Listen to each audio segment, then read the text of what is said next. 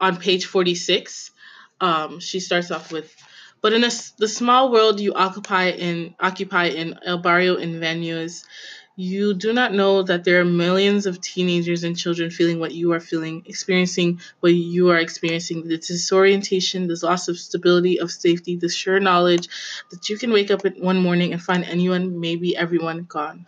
You only know what you can calculate. He will miss your high school ex- performances. He will miss your graduation. He will miss four birthday celebrations, your 18th. There will be no Thanksgivings at grandma's, no Christmases. The thick kisses and hugs that once embarrassed you and then sustained you will also be gone. You do not have words to explain any of this, the full measure of the loss. Do words even exist to explain some of some forms of devastation? Are the, the pictures of that approximate in real world terms what the shattered heart of a black girl looks like? This is why you tuck it away quietly in secret, secret pockets. This is why you act like you are fine. This is why you go to school and pretend that algebraic equations that never add up to your father coming back home make some kind of sense. This is why sometimes you think, I can't breathe, I can't breathe, I can't breathe. Now, in this particular section, she's speaking about the he that she's speaking about is her father, as because as I've said before, like he, before like she he goes back to jail and she loses sort of the connection to that side of her family. Um, but like on top of the connection that she loses, she also just loses like sort of like just it's almost like missing a piece of your life, like because this person, this prevalent, per- this person was here, that was here, this this figure that was here is no longer there, um, and then like as a result, they're not able to experience with you the like you're not any of your life experience experiences from then on are not in completeness because they're they're missing. Um, this this particular section um, related to me because I was I was kind of struck with how accurate um, it, this section was to my own life. I have a father who was in and out of jail for some time. Um, and then finally in 2009, he was deported back to Jamaica. Um, and, you know, at the time, like, what you call it, like, I didn't think about how much I would be missing because, you know, um, once you're deported, you have a 10 year ban before you can apply for Z visa to come back to the US. But I didn't think about, like, the, what I would be missing. I, I was sad in the moment. I was sad because, like, he had always been a figure in my life and, like, to just for him to just be gone was kind of crazy. Like it it was just of course my my my reaction would be to be sad, right?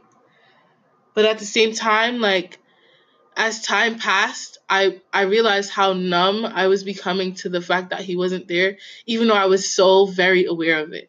You know, the the birthdays he missed because it, I was only nine when he left.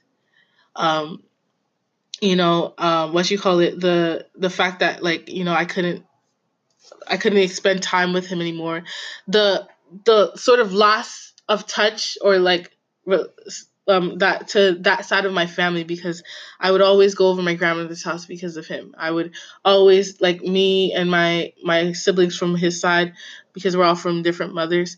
Um, what you call it, like we had sort of this angering figure to like you know keep us together and that was my father and like when he left like we didn't have it anymore so it became harder for us to like you know feel like we had we could we had reasons to like meet up because we were all so different. We're all different in ages. We're all different in places like locations.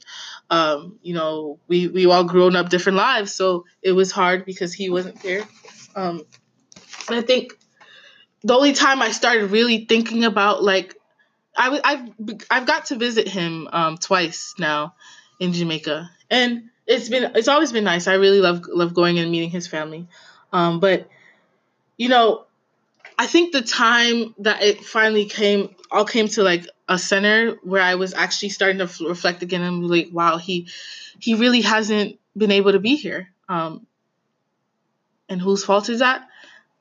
Well, I don't I don't know the specifics of the situation, but still like was when I was having my high school graduation and I contemplated making a speech about how like my father wasn't able to be in attendance and why me gradu- but why me graduating was so important regardless of him you know, not being able to be there. He missed my graduation, and I, and although it wasn't his fault because he's not allowed in the U.S., like I was just thinking, like it's just ama- like kind of crazy, like how much it was affecting me in that moment. Like he couldn't be here with me as I was graduating and moving on to college, something that he's he's always, you know, wanted for me to go to. Um, he couldn't be there. Um, and and I just like thinking about that is just really devastating on you know because I realized not only did, was this something that I deal deal with, but um, Patrisse Khan-Cullors deal, dealt with dealt with, and then also you know on top of that, she also we both also recognize that you know there's millions of other black girls that might be feeling the same that are feeling the same ways because their fathers have been taken away from them by these systems of oppressions that have probably that have led to you know them their fathers probably going to jail um, or like being taken away in some way. So like I, it's devastating the fact that like I know I am not standalone in this.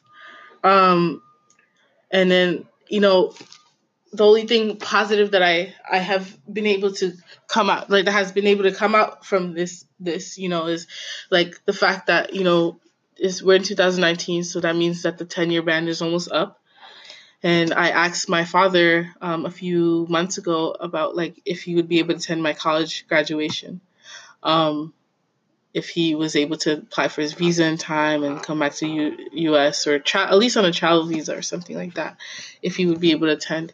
And that is obviously in the works. Who knows um, what could happen? But like I feel like that if he is able to come, like I feel like that's also it's so it's a very small win and it's kind of like reflect but like it's very reflective of like i guess the impact i feel like it will be a win for like sort of the things that um Patrisse Khan-Cullors speaks about the Black Lives Matter movement, trying to like, you know, find a way to like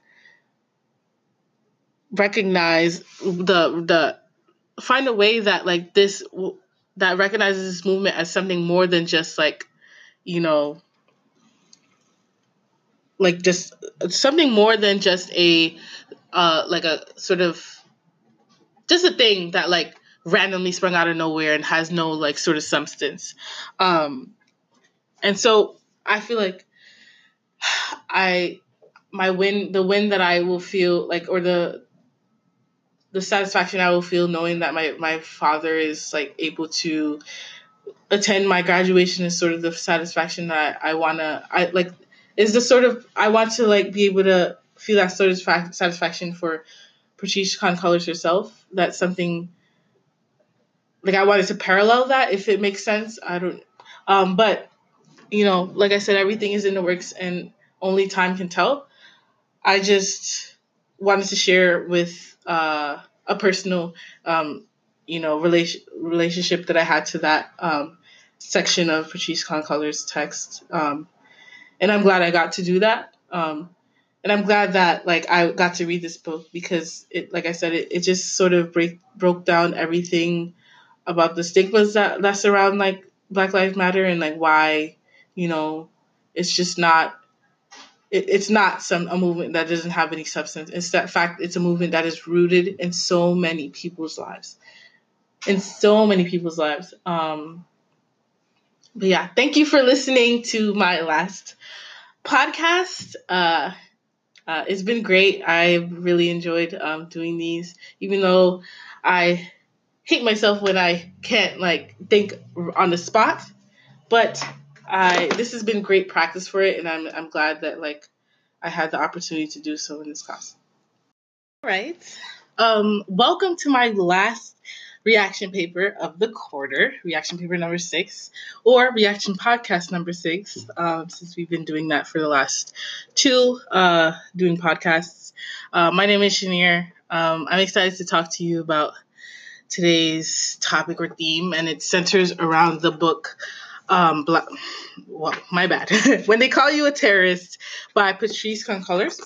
Um, Patrisse Cullors uh, is the person who st- is one of the co-founders of the Black Lives Matter movement, which has evolved into a lot of many things, uh, uh, like a many many things um, over the the time that it has started, which was um, primarily start stemming from like police violence cases such as the Trayvon um, Martin um, police violence case and so on and so forth. Uh, unfortunately, um, that the fact that I can say so on and so forth um, is actually like you know reflecting on it right now and where in this present present moment is kind of interesting. Um, it's actually kind of sad. Um, but uh, she, she this book is sort of her I guess, um, way of speaking about the things and speaking about her life as sort of the catalyst for why this movement needs to be created, as well as the lives of others in this in the next part, um, in the this part two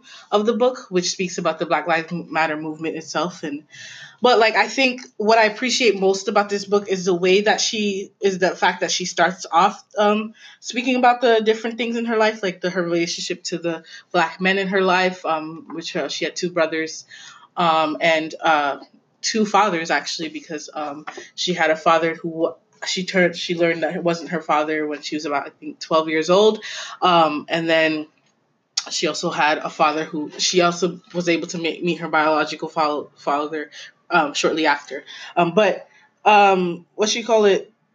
Basically, I I just I really appreciated that like you know she had this sort of like um, I remember reading in Bryan Stevenson's um, Just Mercy this idea of, of getting close. I feel like this was necessary, especially in in, in relation to the title, for people to get close to her life um, like and understand where exactly she comes from and why the Black Lives Matter movement is necessary and why, you know, just acknowledging uh, acknowledgement of the oppression and the, the mistreatment of um, African Americans and other groups of color should be something that like is is a, a movement should be created out of it um, because it's it's something that is so prevalent in our in our lives um, and especially especially in my life. Um, and that's kind of the goal of this sort of pod, this podcast or reaction paper um, that I want to speak about here because um, in doing so and getting close with Patrisse